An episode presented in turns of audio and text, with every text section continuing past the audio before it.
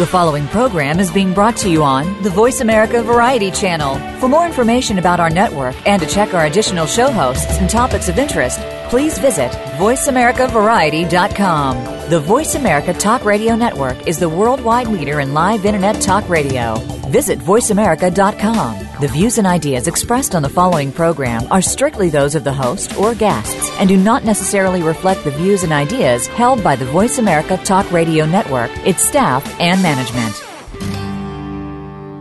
Good night. Welcome to the Kathryn Zox Show. This informative and entertaining show will start your mornings off on the right foot. Here's your host, Kathryn Zox, your social worker with the microphone. To the ghosts out in the hall, the paint peeling off the walls. Good night. Welcome to the Kathryn Zox Show. I'm Kathryn Zox, your social worker with a microphone. You're listening to VoiceAmericaVariety.com and World Talk Radio. We have two guests coming up in this hour. Peter Basta, he's author of It's None of My Business What You Think. And Peter says whether you are a young adult considering your career path, a middle ager in the throes of crisis, which I think I am, or approaching retirement, this book is for you. My second guest is going to be Dr. Susan Newman, author of The Case for the Only Child, Your Essential Guide. So think about it. What do you think the ideal family size is? But first, Peter Basta, it's none of my business what you think. Welcome to the show. Nice to have you on this morning, Peter. Yeah, I'm sorry to hear you're in the throes of crisis. Well, I'm always in crisis. I think middle age is a crisis. I mean, I don't think you can go through middle age and not go through some kind of a crisis. Do you? uh, well, I'm gonna I'm gonna suggest a couple things for you right off the bat. That, Okay. That number one, um, let's re, let's relabel. Uh, you're, uh, the uh, I've written two books. One is called The Point of Power, and the second one is actually It's None of My Business What You Think of Me. And the, the the the key here, both books are really on the same topic, but the the issue, the underlying issue that uh, my research has shown, and uh, is that your thoughts reflect themselves and manifest themselves in your reality. And uh, just to give you a little bit of background, I did a ten year literary search um, where I reviewed uh, dozens of, of theological texts. And I diluted and distilled these texts to truths that they all agreed to. And then I went over to quantum physics and I studied the research of uh, Nobel laureates Stephen Hawking, Carl Jung, Albert Einstein, Max Planck. And I looked at what they were saying about the universe and who they thought God was and how the universe worked and how we interacted with it. And I developed those common denominators. So it's basically a research-oriented book. It's, these are these are old ideas, and um, when you when you tell me that you're in the throes of Christ, you're in, in your middle age and you're in the throes of Christ, well, that's what you believe. Your thoughts reflect your perception of things. And so, what I'm going to suggest is this is and this is a chapter in in one of the books in, in the first book actually. It it and the second book talks all about it. The second book is kind of an application of the first book. That that when you label something as contrast, a middle age is is an amazing time for some people, and and certainly certainly it does bring some changes. But the key is how do you look at it?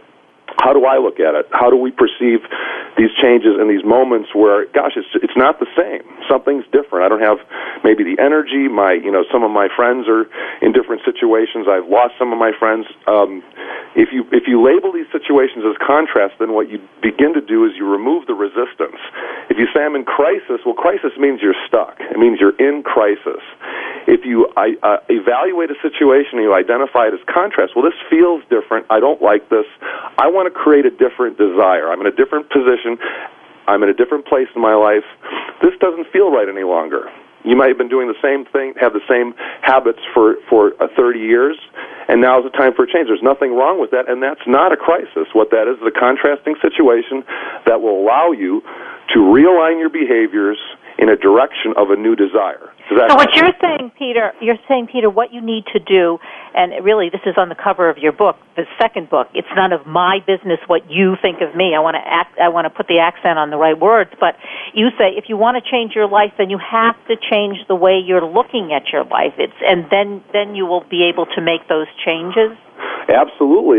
Our, our thoughts manifest themselves in our reality. And this is not just, you know, I don't know, you know, what someone's religious beliefs are or their political beliefs or, or whether they've studied quantum physics, but every, all of these folks can't be wrong. I mean, I- the, the it, it, I think that uh, theology and religion ha- has has been um, inundated with human in- misinterpretation and contradiction, and it's lost its credibility. Quantum physics talks about the universe and how it works on a, on a level that most of us can't understand. I mean, it, most of, I, I had to read it three or four times to get to get through it and and and distill it so that uh, I could I could speak in layman's terms. So there's a gap, and my, my both of these books build a bridge and say, hey, listen, all these people weren't wrong. I mean, some of these texts are, go go back to uh, 2,500 years ago. Lao Tzu wrote the Tao Te Ching, and the truth. But we, uh, now I'm getting lost. But I don't know that much. Uh, I don't know anything about quantum physics Mhm. ex- except Stephen Hawking's. I know his name and I've seen Right. him speak. But uh, so I want to relate this in, in, in, uh, more into layman's terms related to your book specifically. You know, because you talk. You know, when you in the book, it's it's. Um, Something that I can relate to, actually. we- Brilliant. That's Yeah. the idea. I was just giving you a little bit of background. Sorry if I went too far. Yeah, I think that's maybe more than we need to know because Okay. I mean your book is very clear and it's very user friendly and you do talk about how we are influenced by our past and what people think of us and tell us what we should be thinking and what we should be doing whether it's religion, family, teachers, employees and we have to step back from that as I understand it from the book Mm-hmm. and take responsibility for our own choices and the way we feel about things and, and kind of get rid of some of that conditioning it- that doesn't work for us. Right. You, no, you're right, right on the right track. I mean, I was just, I was simply trying to go back a little bit because, uh, you know, the, the, the essence or the foundation of, of both of the books is science and it's theology and it's, and it's, and, and then of course life experience, but mostly, uh, it, it, it's, it's diluted, um, uh, ideas that have been around for a long time, and you know whether you want to choose um, uh, the concept of consciousness, and that's that that is your thoughts coming to any ind- individual con- uh, uh, transaction, or if you want to talk about the, the idea of ego. The the second book um, talks a little bit about you know, the, the concept of ego, and, and I start the book out by saying the most expensive thing that I have in my possession is my ego. And if you want to start there, that's a good starting point in terms of just getting down to brass tacks. Yeah, let's start your ego. Well, I, the essentially um, in, in in chapter three, I talk about all of us have two doors that we can walk through. One door is is, is a, a, a door that is uh, essentially a fear-based door, and the other door is a love door. It's a it's a door where we come to that transaction with love in our heart, and one comes from spirit and comes from heart and comes with trust, and the other one is ego-based. It's fear. It's what's what's what do they want for me? And the, the, the essence of this this chapter, and, and I believe this, that when you come to a transaction, any any kind of whether it's romantic or business, um, or otherwise, you come to the transaction from one of those two perspectives. This book is about casting away your ego and saying, listen, I'm not going to spend a lot of time trying to impress you with who I am. I'm going to come to this transaction trusting you. I'm going to come to this tra- transaction with integrity and with character, and, and I'm going to uh, look for ways that I can um, improve the quality of this person's life or or g- provide the best service. Come from a perspective of a host mentality and be as hospitable in that transaction as I possibly can. Now, I believe that's the essence. Give us an example. A because I always like this because I mean, I mean you've done a lot of research for this book, obviously. But what about personally in your personal life where you've had to make these kinds of decisions or choices, and and and it's worked for you? Well, I can give you an example. I, I was uh, on a board of directors of a bank. I just gotten out of college, and I'd started my company, and I ended up, ended up doing business with a small bank. I ended up on the board, and they, I was the youngest guy on the board, and they thought, well, we're just gonna we're gonna mess with Peter, and we're gonna put him on a board of directors of a, a local symphony. Well, I thought, okay, well, whatever I can do to help, and so I ended up on this on this board, and it was it was basically a, a bunch of gray-haired, wealthy people who were sitting on the board, had been sitting on it for a half a dozen years, and, and in the process, had literally run the symphony into the ground. It was it, it was on the verge of bankruptcy, and there were people wanting to close it. There was uh, the board itself was uh, looking at each other and they were fighting in the ranks and they couldn't get anything done. And I sat on the board for six months and didn't say anything because I had no experience. In the end, a couple of the gals came to, to my office and asked me to, if I would consider uh, being president. And I said, of course not. I didn't want to be the captain of the Titanic. So I said, I didn't. I was certainly not in a position where I could afford a lawsuit or uh, contribute uh, being negligent in the way that I ran it. And so I said absolutely not. And then that that night I thought, well, gosh, this is a great way of giving back to the community, and maybe this is maybe this is really a, an opportunity rather than something I need to be concerned about turning down. And so the next day I called him back to my office and we had tea and we and we and I said, "Okay, I'll I'll do this except here's my problem. I I I'm I'm kind of an entrepreneur. I'm a direct, hard-nosed German, you know, business person and and in order for you for us to turn the situation around, you know, we're going to we're going to have to make a lot of people angry um, there's a lot of people that want us to close our doors. They don't feel we can make it. There's a lot of people that have differing opinions. So we've got to we've got to come up with a plan, and, and in order to do that, we need a couple of things. So I asked for a few things, and they agreed to them. And then we went ahead and and uh, I, we did make a lot of people angry. I got hate mail, and it was kind of funny because here was this. You know, we're trying to help a symphony that was uh, essentially the only way for a lot of these kids in the neighborhoods in, in the farm communities around this small town to, to essentially have exposure to classical music. Some of these these uh, musicians were, had been in the in the symphony for you know 20 years, and so they relied on this as not only employment but just uh, as an outlet. And so I thought there was a lot to lose here. So we went through the, the, the paces of, of determining what the problem was from a business business perspective, and so he turned it around and uh, began selling out concerts, and, and I'm very proud of that. But the the concept was how can I how can I come into a situation, and I didn't do it. How could I say I didn't do it because I'm a nice guy? I, I turned it down. But in the end, what I learned from that experience is, boy, you can really uh, buy by coming with a, a mentality of hospitality and and and uh, taking charge and taking the reins and taking responsibility and really um, approaching a situation with how can I help and how can I turn it around. The, the benefits are are amazing. It's one. It's a, a situation that I'm very proud of having been involved with. So, Peter, in terms of this theory, or in terms of like what are you what you're writing about in the book, what are you saying? You could have come into this with the the fear I'm going to get sued. I don't want to do this. well, I, I did. I did. Me, uh, all those kinds of things. Yeah. and if I did that, I would have said no. I'm not taking this. I'm just not going to take this job. But because you turned it around in terms of the way you perceived the job to be done in the spirit of of what honesty, kindness. Well, the, the point the point is that we have a choice, and and I guess I'm, I'm just pointing out that I, I was certainly not uh, a, a philanthropist. I was not a wealthy man. I was not somebody that could necessarily even afford the time. But I so I had to make a choice, and my choice could have been from a perspective of, of fear, and I and I'm I'm sorry to admit that it was initially I was like, well, this is just a dumb idea. These guys are going down, and and why would I want to be the captain of that yeah. ship?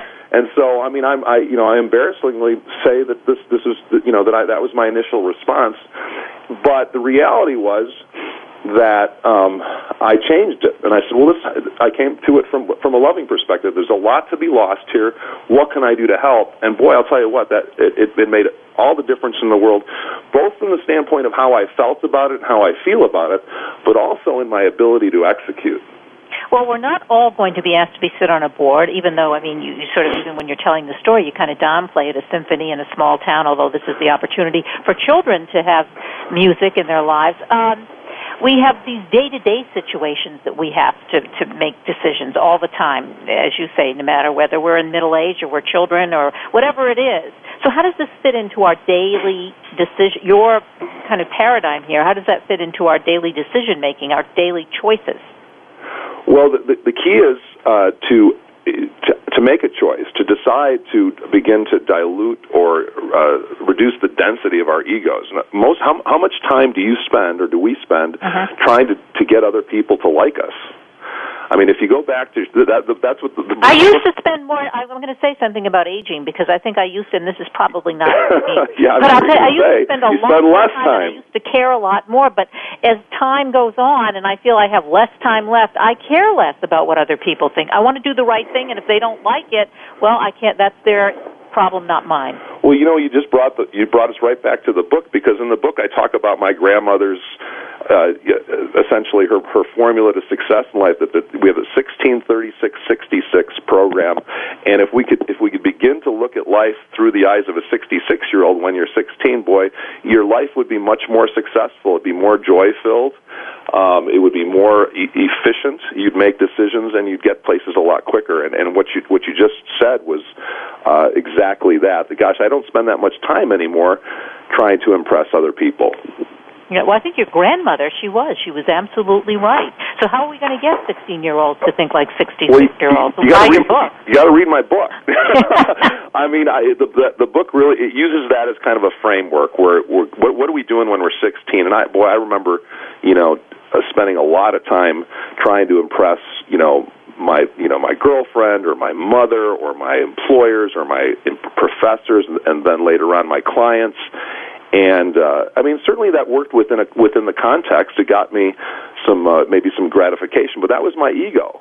And if you re- if you cleaned out all that and said, well, I'm going to take all that energy and focus it on on other things. Like, for instance, if you were in a love love relationship, if you were married, or if you were in a romantic relationship, and you focused all the effort that you spent spinning your wheels trying to impress everybody else on that relationship, the chances of failure would be would be negligible. Uh, uh, and the same thing goes for um, you know your your employ your vocational life or your academic life, and and I think the, the what we're talking about is um, coming from perspective of integrity and character and and from spirit. I, I like to refer to it as where where you're really getting a sense of who you are and you're responding to life based on who you really are versus. So why don't we do this? Because you're talking about we get this this kind of attitude or this kind of like you know our ego and all of this. We get it from our family of origin, from our parents um, and our yes. parents and and our culture. And so if you start out, you know, kind of with kids or with even with with you know with toddlers, and you know you are as a parent encouraging that kind of ego development. Uh, how do we change that? Because I mean that would be starting then would be a better way than you know wait till you're 66 and say, "Who? I wish I did. I wish I was knew this when I was 16." Yeah, well, I mean, I think that's why the book is is a very powerful book. It really goes to, it goes to the to the crux of things and and where you know where are we getting our information from and i call it the, the domestication process when we're being domesticated um if, if you know i, I the, the best example i can think of is when you buy a you know a puppy you know and you bring your puppy home and you begin to domesticate it and you teach the puppy not to pee on the carpet. And and you teach the puppy to do certain things and and that's exactly what happens to us. And certainly a lot of that has to do with just uh, fitting into society. But all of all of that domestication is based on someone else, someone else's perspective of the world, someone else's idea of what we should be doing, and there's a real fine line between you know someone controlling and directing based on what gosh I know a better way for you. Well, the unfortunate part of that is we we really don't know a better way for someone else. We don't know who they are at the core. We can tell them, gosh, this worked for me and if you do it, if you repeat what I did, well, then you're going to get what I what I did. And I I I just don't know that that's. I think that's a real bad way of gaining wisdom. But doesn't there have to be some kind of a ba- uh, balance? Because there is the fact that your parents or the older generation is going to teach you in some way how to be uh, adapt to this culture, and you want to take some of that stuff. But at some point, you have to be able to balance that with wait a minute, you talk about domestication, and you know we don't want to be completely domesticated, and we want to have freedom of choice, and there has to be some freedom of choice. So there is a balance between the two. No, no question about it. I mean, you you make a great point, and I, I think that that's that's what our, the book is about. It's essentially looking at each of these individual perspectives, and I and and and realizing that a lot of these contracts that we have with ourselves. Uh, are very expensive, and they're they're they're not only shackling us. The little girl on the cover is shackled to these big iron balls that are that are essentially uh, representative of these contracts that we have. And these contracts could be, you know, I'm I'm a little girl and I'm really pretty, and I get pretty much whatever I want by being pretty. And so that so when I get to college, I you know I'm going to wink here and wink there, and I'm going to get what I want based on that versus you know studying and and applying my skills and and and maybe becoming the person that that uh, I was meant to be. And uh, uh, the same thing is true in in, in you know I'm sure you can think of a, a dozen different ways where that applies, and uh, and that's where the, the book goes in and says, look at those contracts. Is that what you really want? If that's what you really want, well, you're right on the money. But how how many of the, how many of those contracts do you have that that you know you signed back when you were you know eight or nine years old that you're still carrying today? Yeah, and and they don't fit. And No. they, uh, yeah, there isn't a fit. It doesn't fit. Well, you talk specifically. You have a chapter on choosing a career. I think that's a good example. Um, uh, give us some examples in the book that uh, that re- reflect on what you do and how you're affected by the career you choose, or the career you think you're choosing, but you're not because you've been Right. domesticated to make Yeah, that well, choice.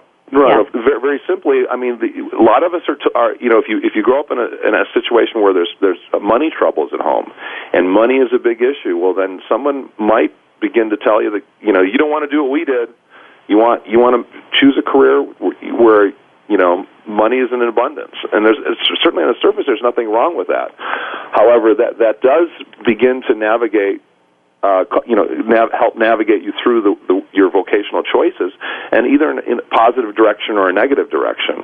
And uh, you know, uh, uh, the, if you if you look at Western culture today, um, we, we're, we, the wisdom that we're that's, that's being spread about is really not wisdom. I mean, we have children between the ages of 13 and 16 that the AMA is coming out with studies and saying these kids will not live as long as we're living. For the first time in a long time, lifespans are going back, and that's because of the diet, diabetes, and, and obesity. Um, I when I, when I started uh, uh, doing uh, sort of the, the legwork for for the first book, I took uh, a boat up the East Coast on a six month tour, basically where I interviewed people going up the coast. And I just asked them three simple questions, and that was, how did you determine your belief system with regard to politics? Second one was with regard to religion. The third was with regard to nutrition. And I stood outside of McDonald's to try to get, ask some people about nutrition and figure out, well, why are they, where, where, how are they deciding to walk in and supersize their their meal, and uh, and yet they were, the, you know, the couple I'm going to talk about was they were obese, and. Uh, they also had three kids, and I filmed I filmed these these interviews, and I asked them the same questions, and and it was it was amazing. These people really loved their kids. It wasn't like they were angry, mean spirited couple. They were the lovely outing on a Sunday afternoon, and I said, "Well, what made you decide to come here?" And they gave me a bunch of answers, and but the reality was their children were clearly twenty to thirty pounds obese, and they were in their early teens. So, what were the answers when you asked them? Why did you choose this particular fast? Well, not necessarily that particular fast food I- place, I- any fast food place. Yeah, you, you've heard you've heard them all before, and it's basically they're the wrong answers. They're they're it's cheaper. It's and and, and the fact is, if you go to a Whole Foods and you buy a you know a, a lettuce, a head of lettuce, and a tomato, and and, a, and some olive oil, and some uh, and you can create a lovely salad for a lot less than you can a supersized Big Mac meal. And and uh, so the, the the answers to the questions there did not coincide with any kind of logic. And, and how can, how can there be any logic? And so uh, that, that kind of brought me to uh, the, the second book, where I kind of uh, point a little closer to to you know how we can begin to live our lives, and and where are we to be looking for answers.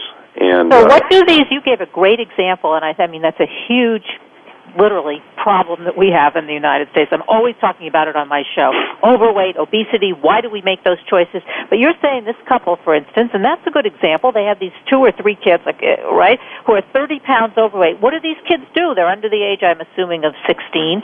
Uh, what do they do in, in terms of how you would want them to make their choices and not allow themselves to be domesticated so that they're making horrible food choices because, well, it's too expensive to eat salad or whatever. I mean, you know. Well, no, I mean, I think that our society is wrought with this, is- which is the was the impetus behind writing the two books. Where are we getting my information? And, and I mean, I know that I was going back a little further than you wanted me to go, but a lot of the, you know, the, the I, I was in in uh, Beijing, China, and I interviewed a, a, a, a Tibetan monk. I spent the day listening to their rituals and what they did and, and where were they getting their what they were doing was they were learning a process by which they could gain wisdom. In other words they were certainly going to school and they were being socialized but then there's another thing going on and that's how do how do we become wise? And that's different than knowing how to you know dress or how to uh, you know build a house or, or, or learn a skill. It's basically how do we how do we allow ourselves to come through? How do we go back into spirit? I mean, another another example um, is marriage in this country.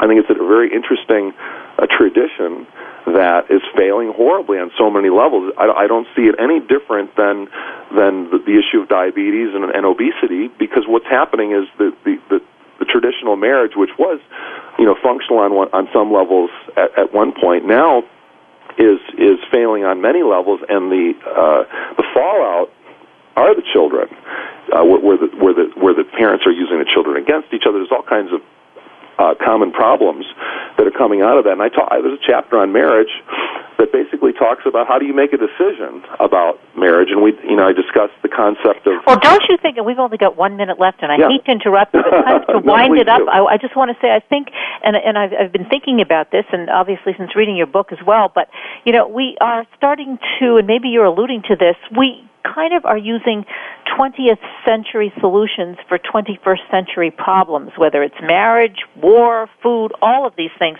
and it's not working, and Right. and we need to do something about it. No, you, you hit the nail on the head. Unfortunately.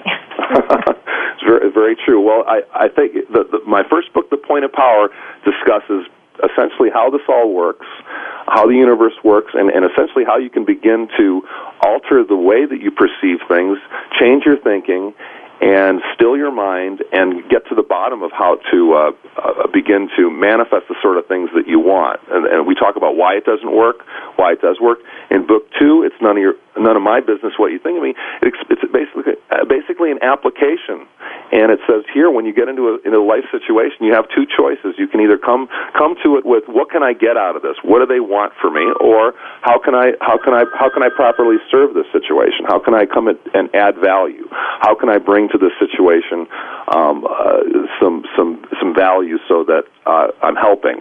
And and how can I bring more hospitality? And Right, those are we- the two. And approaches. I want to, you know, uh, Peter Baska, uh, it's none of my business what you think of me, and you can get this at online, Amazon.com, bookstores everywhere. Pleasure talking to you today. Thanks so much for joining me. My pleasure. Thanks again. Yeah, we're going to uh, uh, we're going to be talking to uh, Dr. Susan Newman, author of The Case for the Only Child, Your Essential Guide. Uh, we'll be back in a minute. I'm Kathryn Zox, your social worker with a microphone. You're listening to VoiceAmericaVariety.com and World Talk Radio.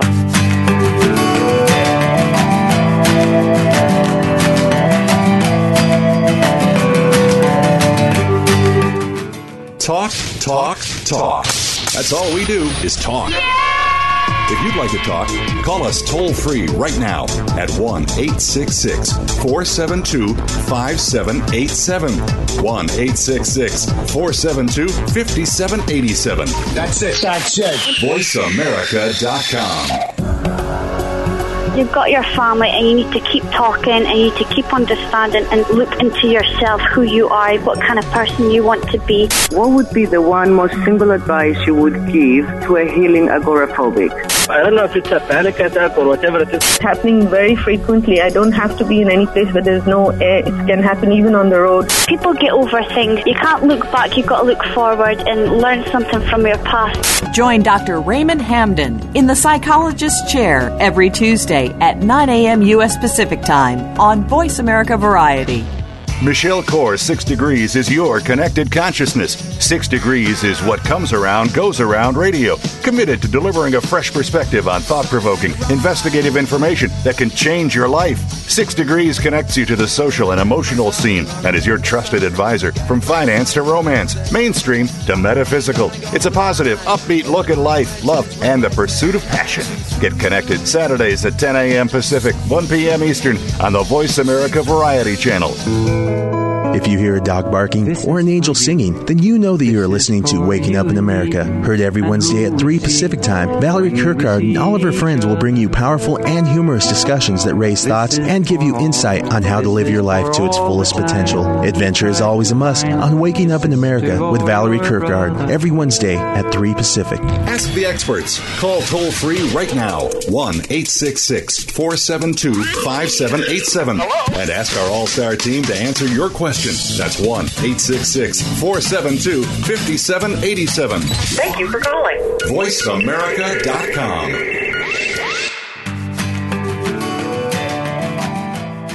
You're listening to The Kathryn Zox Show. If you would like to join our conversation this morning, call now. The toll free number is 866 472 5788. That number again is 866 472 5788.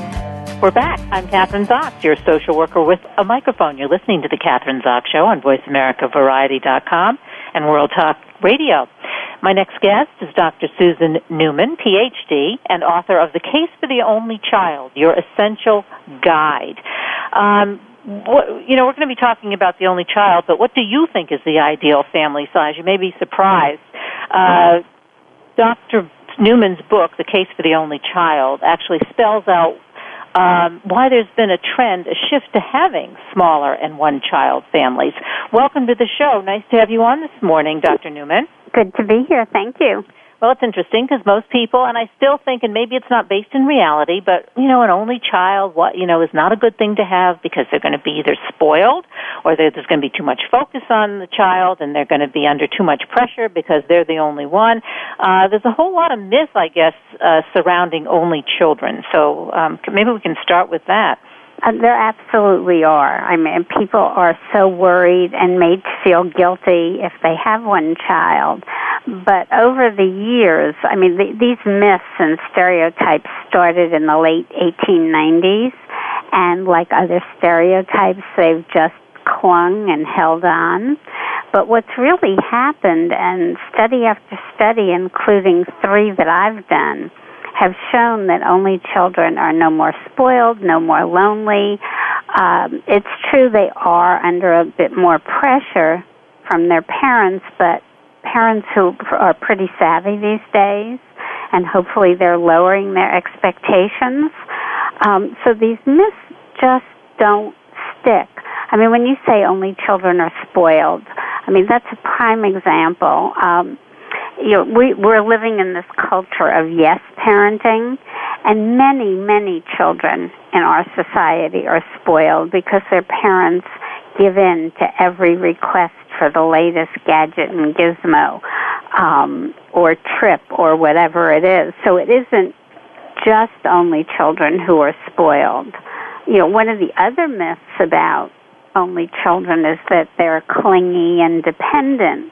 Well, it turns out when you look at only children, they're in fact more independent than children with siblings because they don't have anyone to hide behind and because they value their friendships and they know that their friends are their sibling substitutes and therefore they're going to learn very quickly how to get along with them, how to share, and how to stand up for themselves which you know that's a claim that people make that uh, only children need brothers and sisters to teach them how to fight and how to stand up for themselves. Right. So, given that, Dr. Newman, that it is those are myths. It's not they're not necessarily true. They're not spoiled. They are more independent, I guess, than we had thought.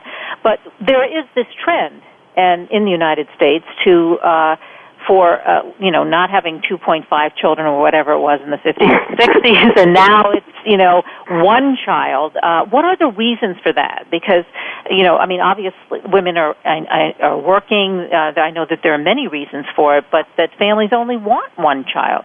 Well one of the the biggest uh, impetuses behind this is that women are starting their families later.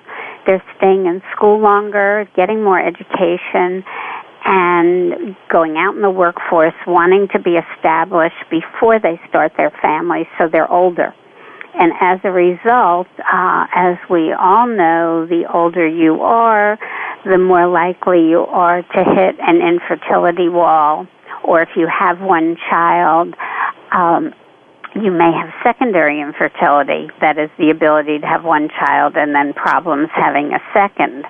So, uh, you know, that's behind the trend. Plus, people are marrying later. And um, women working is also a big issue. You know, as of the 2010 census, um, 77% of mothers were working. So, you know, it's very difficult to manage a house with a, you know, a large number of children and work full time. Yeah, I mean, here are some of the statistics that you have. 41% of newborns are born to women over 35. So these are considered older moms, older mothers. I'm just going to give out, uh, just throw out some of these. Um, over 70% of women with children work. You know, we've been talking about that. And how about simply cost? I mean, we have to be practical today. It costs approximately $286,000, not including college. And I repeat that, not including college, to raise a child today. So hey, from a practical standpoint, we should all be having one child. Um, from a practical standpoint, that that is so true, and and that figure is for you know people earning uh, less than a hundred thousand dollars. When you earn more, then you know parents who earn more spend more, and there have been estimates from uh, the government that says that you know if you're earning in the high income brackets you can spend up to 450,000 and in some cases the real high income brackets a million dollars raising one child. So cost for a lot of people is a factor and part of the cost that people don't I don't think everybody thinks about this when you have a second and third child you often need to move to larger quarters and that that housing is one of the biggest chunks of the cost factor. I think another thing, Dr. Newman, is that um, one of the things is if you have two and three or even four children, that you are repeating the developmental stages with each one of these children. And if you are, particularly a woman, I have to say, because I think they still take the primary responsibility for the care of the children, is that they um, they can't go out and attend to their careers, professions in, in a way, in the same way as if they have four children or if they have one. I mean, once you're, if you have one child, once you're finished with the baby stage or with the new, you're done, you're finished, and That's you can right. go on to next. Yeah, I mean, there is in fact what they call the motherhood penalty in terms of, excuse me, your salary, and it's it's estimated at 5% per child over your career. And I was talking about this at a conference, and I noticed a lady in the audience kind of snickering, and I thought, well, she thinks my number's way off. Um, and obviously she did, but in a different direction. She said, oh, it's so much more than that. It's like 75% this penalty for mothers. but um, in some careers it, it is it's five percent kind of a generalized number but if you look in the field of law it's ten to fifteen percent per child and it also with children affects your starting salary so um, mothers tend to be paid a, a smaller starting salary than women without children and men so you know, it, it there's no question that the more children you have, um, affecting household income. But here's an example. I'm going to take it from another side. Here's a challenge, maybe. Uh, that may be true in the beginning, but say more in the middle or end of life. If you have more children, you have more children to take care of you or to bear the responsibility for taking care of you. Emotionally, not just financially, but also emotionally and, and, and uh, maybe physically as well. And so it may, if you're going to you know, uh, those are some of the advantages of not having an only child, maybe of having two or three children. Well, that that's the you know the generalized argument. Not true. But in fact, when we're eh, of childbearing age and having our children, we fantasize that that's exactly what happened.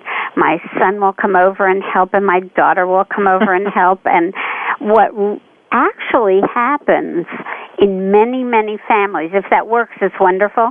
What actually happens is there's one child who bears the brunt of making medical decisions for parent, parents, for visiting, for uh, picking up the so-called slack in parental care. Uh, and you have the issue of believing that your children will get along. Well, in many families, you just hear horror stories about the siblings not getting along when it comes to taking care of their parents in some way. Um, you so know, they end up really arguing depends. and fighting, and it becomes divisive rather than something that brings the family together more often than not. I mean, I don't know what the exact statistic is, you're t- but Yeah, I don't. There is no exact statistic, But if you weigh and you look at what goes on and you listen to story after story, I, I, I'm sure you've heard people say, oh, my sister isn't lifting a finger to help my parents. Or my brother lives across the country and he's never here when there's a crisis. So, you know, if you prepare for the for the situation in you know down the road, an only child can cope with it, and only children lean on their friends.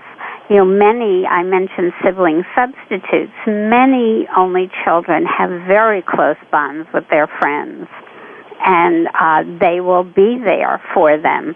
And the sibling who doesn't get any help from her brothers and sisters is also often leaning on a friend. And I think another source of, of emotional uh, um, um, somebody to lean on or to, to be helpful is cousins. I, th- I find that only children or friends that I have who are only children are very close to first cousins or second cousins. So it, it's family and it's someone their own age, but it's you know it's not necess- It's obviously it's not a sibling, but it is it is a cousin. It is a relation. That that's right. That you uh, parents of one child want to um, encourage cousin relationships with aunts, uncles, and cousins, be they first cousins or third cousins, uh, as well as socializing their children early to build these friendships. Um, so children who are socialized early and remain in the same area um, will bond with these friends, and you know they'll be like sisters without the blood tie. So you're a, a psychologist, and and as a social psychologist, uh, do you do therapy as well? Uh, no, I don't. I do um, research, and I was teaching for a number of years at Rutgers University. Because uh, I was going to ask you whether or not um, you know, psychologists or psychiatrists, social workers find that they have more children, more only children in their practices. I mean, I don't know if you can. Oh, I do. I do know the answer to that. Good, actually, because I spoke with as part of the research um, for the case for the only child. I spoke with a number of um, therapists about this. And they actually say that they have more younger patients who come in with sibling issues than they do only children. Um, when they do get an only child, it's usually because the parents have more time to focus on that child, so they you know pick up on things that may be wrong, but they um, don't really see only children as having more problems than children with siblings. Yeah, and I wonder also how that translates into some of the problems that, of course, that are I don't want to say I guess inherent, but that should, that uh, are problems today. You know, drugs and alcoholism and those kinds of things, where their only children perhaps have less of those uh, issues or the same? Uh, you know, I don't know. Uh, you know, only children. You know, th- this goes back. I have to go back to the stereotypes. Only children are it, you know, within the general population, almost identical to children with siblings on all issues. Um, the only place you see a distinct difference is that only children um, on test scores show a higher achievement motivation and intelligence, and that makes sense yeah. because they are one on one with their parents. Yeah, that I w- that you would expect. Yeah, because you have two people working. You know, you have two. It's a two to one ratio, which is very different than if you have two, three, or four children. And you, as I understand it, have four stepchildren, mother of one son. Mother, right. I am so objective on this topic because not only do I have four stepchildren, um, an only child from my second marriage, but I also have a sibling with whom I have a marvelous relationship. So, um, I, you know, I feel like the cat with nine lives. Yeah. but um, I did I I did approach this. I started the the research because people kept saying you can't have just one child. You have to have another. And I, that got me thinking, well, what is wrong with an only child? Well, I have a uh, I mean, I I have three I have two siblings and three sons. So, and but my boyfriend partner of 20 years, over 20 years, is an only child. So this is always a topic of discussion.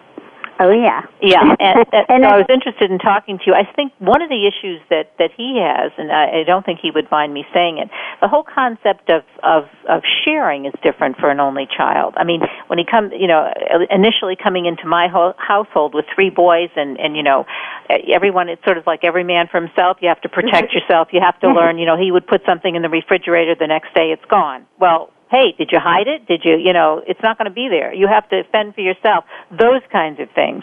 Well, that that really depends on how much early so- socialization he had as a child, and, and you know, and how often he had sleepovers, and how often, you know, children were involved in his life you know, if he was at other people's houses and watched the sibling interaction and watched the uh, container of ice cream disappear, disappear. he would know. he would know exactly what to do. But it's not that it's not that having siblings or not having siblings is a better family situation.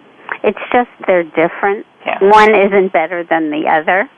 So, what does this say for? Because I think in the beginning of of our talk, um, we were talking about the fact that people are having less and less uh, children, maybe you know one one child, and so uh, for many different reasons, and we've discussed those. But what does that say for the future, for the 21st century? What's the family going to look like, and how is that going to impact on our culture? Well, the there'll be more leaning on friends, families. I, I, I think more and more um, people will continue this trend out of because of um, circumstance or by choice. Um, and, and friendships will become even more important than they are now, which is pretty important. Um, as far as socially, I mean, if you look at China, they're having problems uh, supporting their older population because of there, you know, for 30 years plus, there's been an only child mandate in many parts of the country. Uh, I'm not sure that's going to happen here. Um, the concern in a lot of countries is who's going to take care of the older people and who is, go- you know, who's going to do the heavy duty construction work, building our roads and bridges, for example. Um, I don't think that will be an issue in the United States because not everyone is going to choose to have one child. Um, but there's going to be much more acceptance of the single child, and the um, the myths are falling away about the only child. They're they're not as prevalent as they were. However, they're still there big time. I spoke to somebody the other day who said, "I don't believe in only children." so, you know, not everybody's going to get on this bandwagon, but a lot of people will. And I think another uh, new social dynamic that's beginning to occur, and, and one of my sons he and I were discussing this the other day was that a lot of younger people, women are choose, especially women, particularly women, are choosing to have one child, not be married. They want a child. They just want they want to be a mother, but they don't want to be married, and they don't necessarily have somebody they want to be with, so that they choose or they opt to have just one t- one child, one mother. That's right. That number is skyrocketing. It's it's 41% of newborns are born to single mothers and a large portion of those mothers are career established women in their mid to late 30s and into their 40s who have given up on finding Mr. Right and their maternal drive has kicked in and they have one child but handling children by yourself is even more difficult than doing it with a partner. So for they opt for one child. Um, you know, it's a financial burden. They have to work. So one and also adoption rules in many countries. There's an age cutoff for adoption. So you know, all those factors add into well, one child's right for me. Well, do we have any? Uh, uh inter- I don't know. This adoption, the statutes are different in different states. Are there any rules and regulations regarding that? Uh, age at which you can adopt a child, or um, how many children one can adopt, or, or Well, if you're adopting um, within the country, uh, you know, adopting foster care children, um, the the age limits are a little more lenient than they are if you're adopting, let's say, from China, um, where they not only have an age limitation, uh, and I'm not quite sure what it is now because it changes regularly. They also have a body weight index mass restriction. So every Who country, does it? China? Uh, me. China, yeah. If you want to adopt a child from China, they uh, uh, look at your body mass index. Can I you believe? I know. You know, uh, that's it's a astounding. they. So you have. I mean, so some. you have to be under a certain um, body mass. So they want somebody who's healthy, or at least Healthy, has one yeah. criteria for health. But what about doc, what about um, do both? Let's say it's a couple who's adopting a child. Do they both have to have a certain BMI, body mass index? Um, I believe so. I would have to check that for you to be positive. But they're quite um, strict about that. And some countries just close down their door completely to adoption.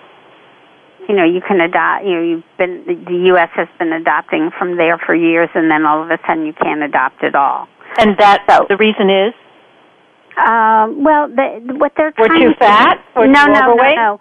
Uh, they they worry about uh, trafficking in babies.